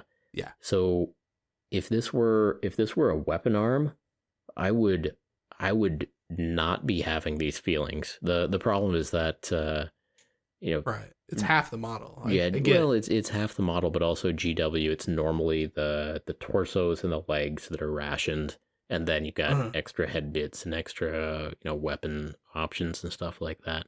True enough. So, yeah. so in that situation, if I'm just cutting uh blood something in half, uh, Yeah, yeah. Yeah.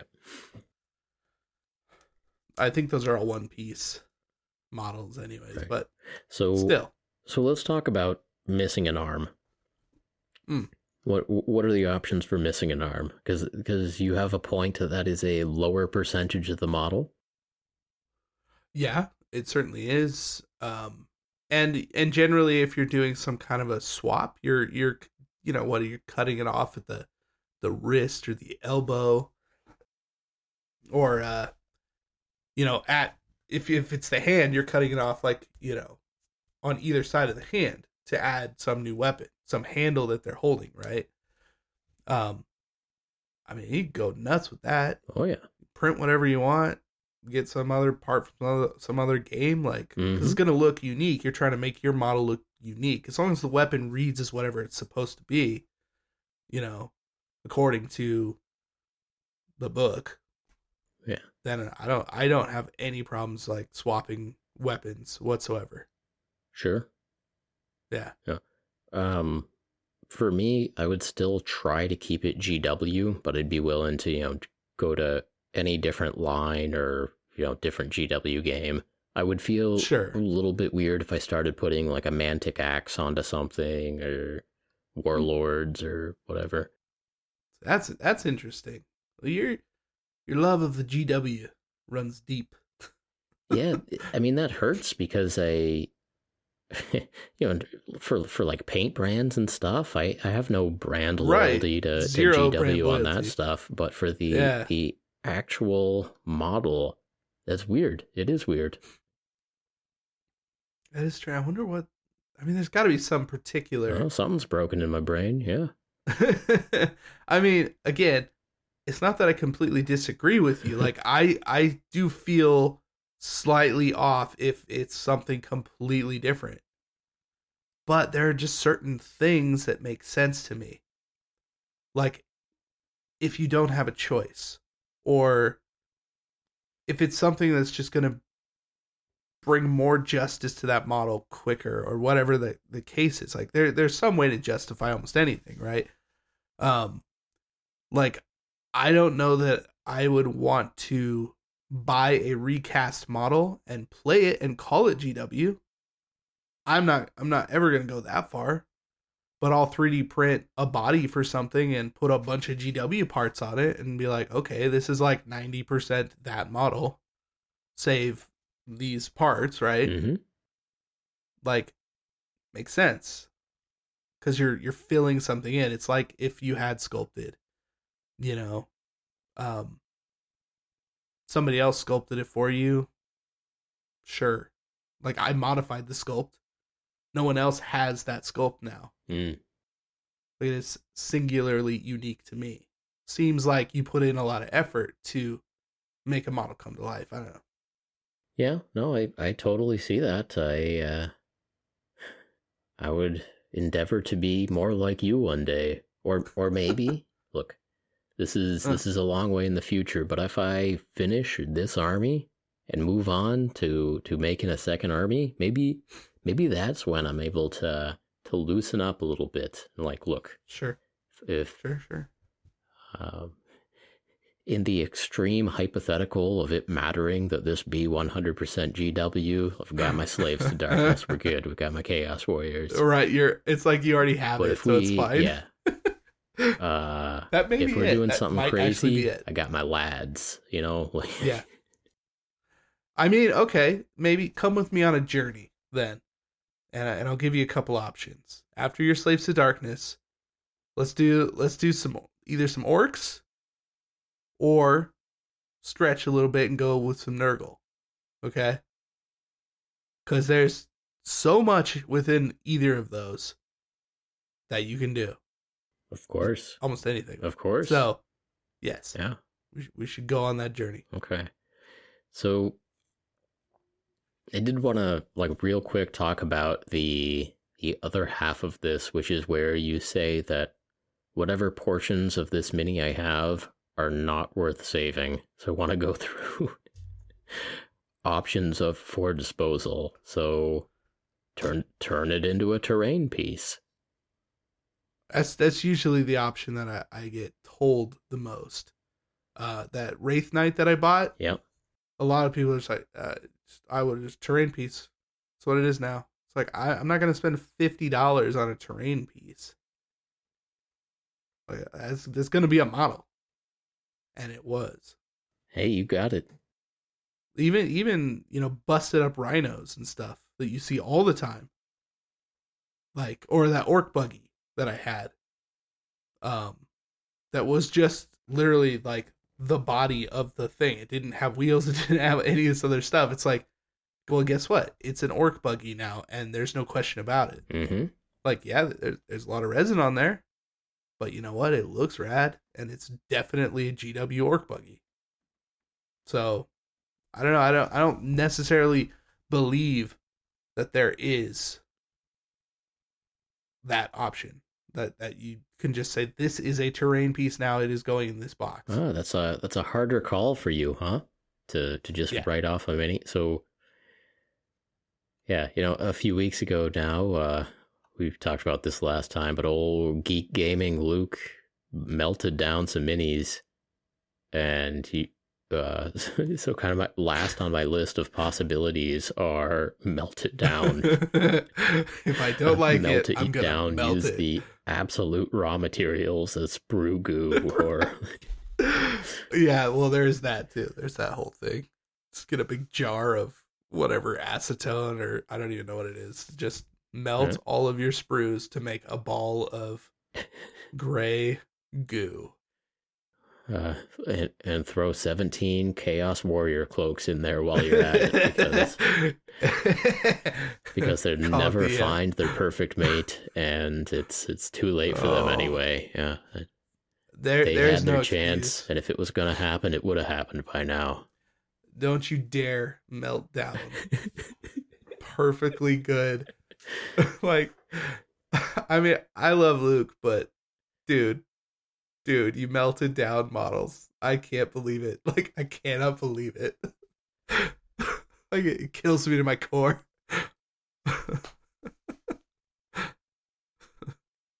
I mean, it's obviously everybody has their own collection. They can do whatever they want with it. hmm And if you're not going to use those models and no one will buy them, then what are you supposed to do, right? Like you're not going to throw them in the trash. right Um and as far as what he did, I I thought that that was a really cool video. oh yeah Yeah.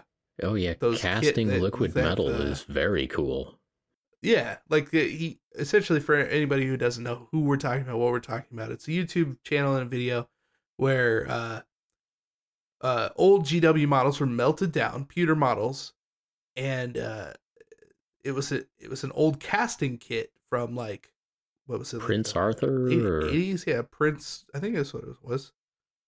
Prince Albert? No. No, I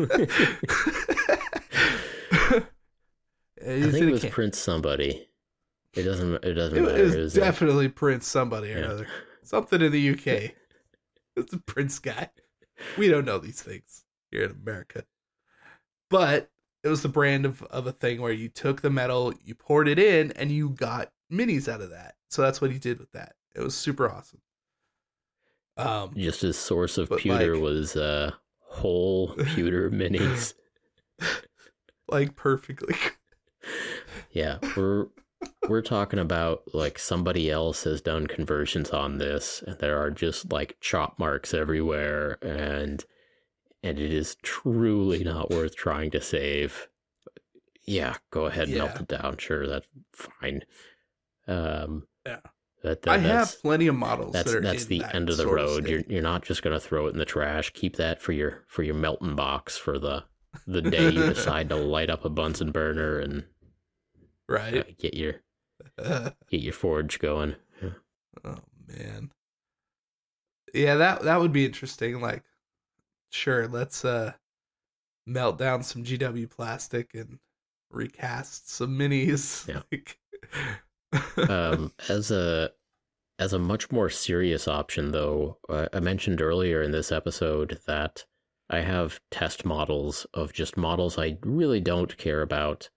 Um, so I've got some like old Space Marines that are janky in their own way. I've got some old Dark Eldar that are janky, and I keep them on hand just to constantly be painting over and over and over to test various color recipes and a lot of that is color recipes with my airbrush essentially um and uh yeah that's that is an option keep Yeah. keep test models around or you know prime them white and see what them old contrast paints do or yeah, it's Yeah. definitely a good, Yeah, good they- use of that. what are these color shift paints all about or you know Right. any of that kind of stuff Yeah. At least at least if you're gonna test, test on an actual model to see what stuff's gonna look like, not like a plastic spoon or something. I always thought that was weird. It's like it's a spoon. Yeah, the the idea of, of testing on a spoon doesn't bother me. I've I've never tried it before. Like I I, I can understand the like idea. It seems reasonable. I guess. Uh, and you have a model on hand. Like um, I know. I know some folks aren't into uh, painting army men, but I think that's I think that's reasonable. I've I bought a I mean that's I bought a cheap bag like, of army men with the idea sure. of maybe painting them someday. I, I- they still haven't said still haven't done anything with them, but it wasn't wasn't a bad use of ninety nine cents. I'm not I'm not upset. I mean as far as like testing paint colors go, I could see using army men. Yeah. But I'm I'm just saying something with like a form and a figure that that is similar to the end result, whereas a spoon is a spoon. It doesn't give you the same kind of representation as an actual model necessarily. So, um, a video that I'll be working on soon involves a giant rat person that I 3D printed. And I got- Oh, I've seen this. Okay. yeah, I've got two misprints uh, before I got the third one Ooh. printed out pretty well. I've. Uh, it's cold in the basement, and that's part of it. And I didn't probably didn't have enough exposure time, even though I used the exposure time that the company told me to, that Phrozen told me to. And uh, anyway, I got I got two misprints on this pretty big ogre guy, but I still have more than half of the mini in both cases, like sixty percent and call it eighty five percent, with some some weird abnor- or abnormalities Yeah. and it's enough that I'm keeping them around because okay, I can at least test some color schemes and see, you know, which kind of kind of feel out the the shape of the mini and and where there need Yeah. to be different color regions and see how much I can do with the airbrush. So um I think just for real quick running through some ideas with like 15 minutes with the airbrush, I can decide how I'm going to paint the one that actually printed well and I want to paint to, to a decent standard. So, um, Uh, out of curiosity, which half is missing, or what side? the the top half for one of them is just like for one of them it's just a, a like a straight line of like a flat flush solid resin cut um Oh wow. and it, Just like it's at a the- diagonal the- because of the way it was supported but it's uh Uh, losing the diagonal top half of him i mean he's a he's a weird shaped guy anyway so yeah. No, I was I was hoping I was hoping you were gonna be like, oh yeah, cut him off at the knees. Yeah. And I was gonna say, don't don't print anymore. Just put him in a pool of water. let him go It's- yeah yeah yeah. No, I mean like Oh, legitimately gotcha. make us like a swampy base, right? Yeah, my my rat will be upside down, uh, bobbing for apples, I guess. yeah, that's His- that's with his whole top more of an half. issue. Yeah, Um, that doesn't work so good. And then, and then the one that that a little bit more printed off on, he's missing like an arm and his tail, and he's got some some weird marks on him, and it's just not not a good print. But that one I'm going to use absolutely as a test model, and so you know, like we were talking about, that one a little bit of green stuff could get a perfectly fine rat out eventually. Yeah. but to me, it's not really worth it. But still, you know, I mean, two if- bucks if of resin print it, hanging out in that rat and Right. represented about like eight hours of print time anyway. So yeah, should probably. I, f- I feel like I, I want to get a little bit of use out of it and using them as a target for my airbrush while I decide what color my actual rat skin and clothes are going to be. Yeah, yeah, let's do it. There you go. There you go. I like that. Um, and now for, for 3D printing resin, you can't melt that down the way you can either pewter or, or polystyrene. You can dissolve in, in a couple of different solvents, but Yeah. It's kind of a bummer. Like if only, for real, if only you could just oh yeah, Yeah, throw them back in the course, vat. like- they they dissolve. No big deal. yeah. FDM printers or you know the thermoplastics. I think some people do melt down their misprints and like respool. I, I think it's a very specialty. Like, look what I was able I to would do. think so. Like, Yeah. yeah, isn't this cool kind of thing? But It's like the integrity of the plastic going through again. It probably sounds like it wouldn't be that good. Eh, I think the difficulty is more like at home getting a a perfect coil the way it's supposed to be. I think That- is more of the makes sense, yeah. problem. Yeah, I could see that. Uh, Very industrial. I I don't know. know, I only watched like, like, half of that video a year ago or so. Yeah, now you have a reason to finish it, though. that's right. You have that. That's right. um, speaking of last week too, what's what's the update on uh buying those slaves to darkness models? Uh, I waited a couple days and then somebody else bought them. So, so it was an Uh, okay enough deal that somebody bought them. Yeah, but then you then you found the sweet legs. But then I found the legs. That's right. And I also, Right. you know what? I I got a decent deal on a set of ten. Start collecting of the you know new 2019 sculpt of Chaos Warriors. So those have been oh, selling Oh, yeah. for like Okay. 45 bucks for a set of 10, and I got them for 31 because I you know just just played the Where, eBay where are game. you looking, man? Yeah, so I'm, I'm feeling good about that. Yeah, Those showed up in the mail, and I'll I'll do some light conversions to change the profiles of those a little bit and mix them in with the rest of the bros. And yeah. so, you know, last year I was actually doing pretty good last year with not buying too much, and the start of this year I've been doing a fair bit of internet shopping with with eBay and and models. Yeah, I think that's I think that's cooling down now, though. I I hope so. Uh, Interesting. I think so. I think so. I feel like I'm just getting started. Yeah. Oh, Yeah, um, viewers, if you could leave some comments below, encouraging Casey to uh, just put in some bids and see what happens. You know, leave it up to fate. Like, I do. I do enjoy leaving it up to fate. I've definitely gotten some things some models that way of just like you won, and I'm going, oh, I won. Yeah. That, that's that's a This, nice thing this to have. auction happen. ends in four days. Fire and forget. You know, just just plug that yes, in. exactly. Put the number. the The only danger with that is like I'm I'm on eBay a lot, and if I forget that there's like a, you know, I got an extra like twenty bucks out there, Yeah, three or four it's times again, likely that just, uh, it adds up. into raising your own bid. Yeah, well, there is that too. it's like at a certain point, I just want the thing now. Like I'm invested, Mm, mhm. right? Which is a bad thing. Uh, I did miss out the other day. I saw uh, a trio of Fellwater Troggoths, which are hard to come by on their own. They were plastic. They were put together and they were primed white. They looked all right. They were on round bases, re- ready to go for like 35 bucks. And the boxes of those are like 60, I think, Mhm. if you can find them. And I waited 10 minutes. And that was 10 minutes too long. Oh, is it buy it now? Uh, yeah, it was a buy it now. A true warrior would have jumped on that deal. Mm-hmm. yeah, it was it was one of those things where cuz like I said I've been buying a lot of stuff on eBay. And it was like, okay, well, I I got to like wait for this to to go Yeah. and then this has to happen like okay, I'll, I'll go back to those those trug no, they're gone. so it's just like, oh crap. Well, that's So- in its own way. That is letting fate decide. You know. A little bit when you have the buy it now.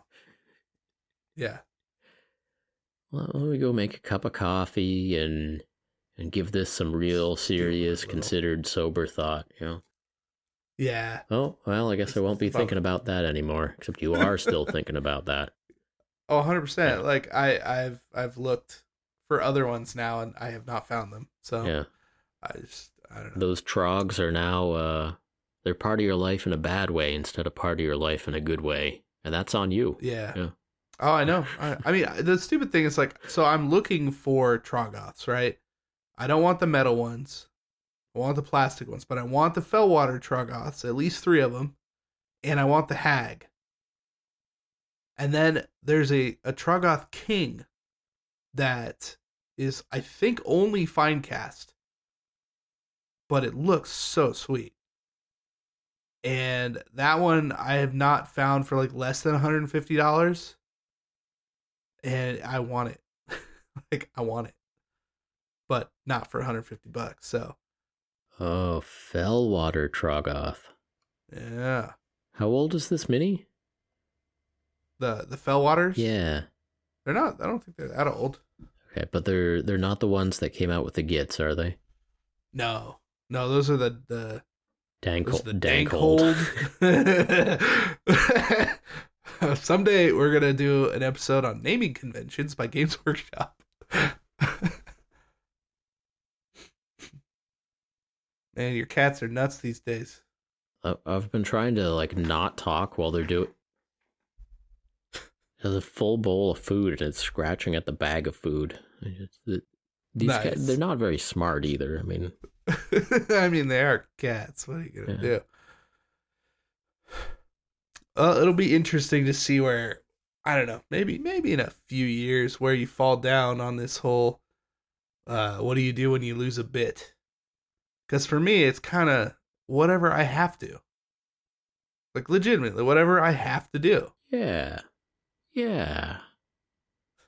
Well, this is. I'm glad we had this discussion though, because sometimes we agree too much, Casey, and this time we, I, yeah. Well, what are you gonna do? you know, we have a different opinion, and it's because there's there's something wrong with me, and whereas you are. I, it could be just me. I don't know.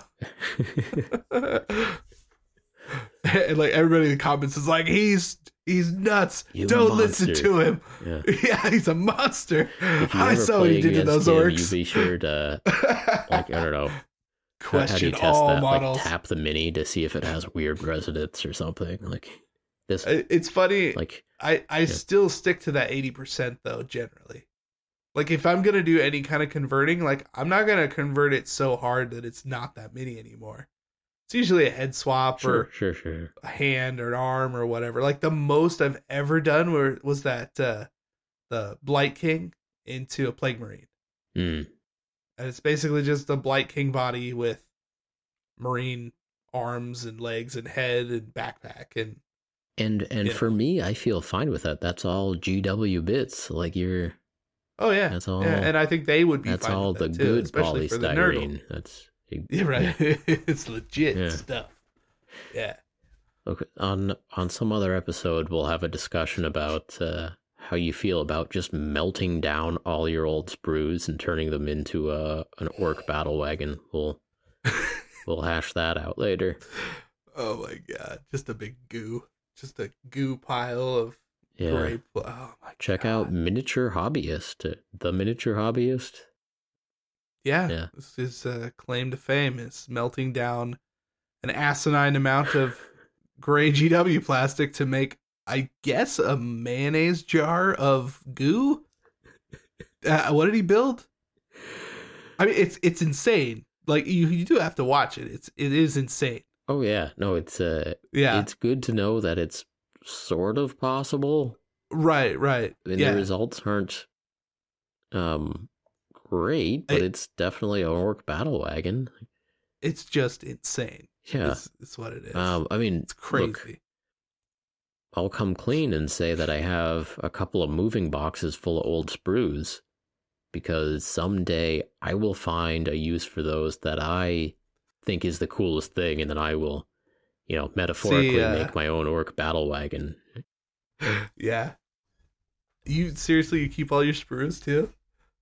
Uh, for a while I didn't, but then yeah, something switched in my brain, and like someday I'm going to do something stupid with these, and Right. started saving them. Yeah. I mean, when I saw the sprue glue thing, you know, you you you throw the the bits into the the glue and it it you know makes it a little thicker. Yeah. You use it for gap filling. Like, I thought, okay, I'll keep a few and and do that. It's not. like, you don't I've need that many. That's like one sprue. never Yeah. Yeah, exactly. I've never kept sprues. Like, just toss it. hmm Like, double check for parts, toss it.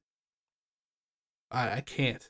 It's just too much. Like even now, I'm overloaded on sprues, and I bought an entire organization system on the internet so that I could clip those sprues and get rid of them. Okay, we never uh, figured out if you were going to put labels on your tiny drawers or not. It depends on how specific. These 30 Those tiny drawers are... are- for tiny sprues. well, it's like I have sprues on hand right next to me, you know, and and they fit nicely in the drawer, right? And that's cool. They're flat. Got a bunch of nice stuff on these. You never know. But like, I I can't fill all of these drawers with sprues, and realistically, I could fill all these drawers with sprues, and that would be ridiculous. There's no way to So- live No, no, it's not. unless you start building battle wagons. I mean, I actually have enough stuff that looks like an orc battle wagon that I could probably build an orc battle wagon. Yeah, somebody sent me uh somebody sent me a box of GW plastic. And it was a very substantial box. And I'm going to eventually make a video on it because it was it was too substantial not to mention on its own. hmm Um, yeah, and there's some super cool stuff in it. Like it, like all of the, I think it's all the kill team terrain. Sweet. Um, yeah, a bunch of other stuff. Big panels though, like big old panels of stuff. So yeah, I could probably make a, a battle wagon. Yeah, yeah, that's a lot to think about, man. yeah. All right, so uh, if you don't know what to do with your mini, melt it down and make a battle wagon. Is that where we're landed on this? I think so. And on that note, thank you again for joining us on another episode of Paint Bravely. If you enjoyed this podcast, please help us out by leaving us a review on iTunes, subscribing to the YouTube channel, and sharing this message with your hobby friends. As always, we appreciate each and every one of you for listening, and we will talk to you next time. Mm, well said, Casey. We appreciate you. Thanks for listening. See you next time.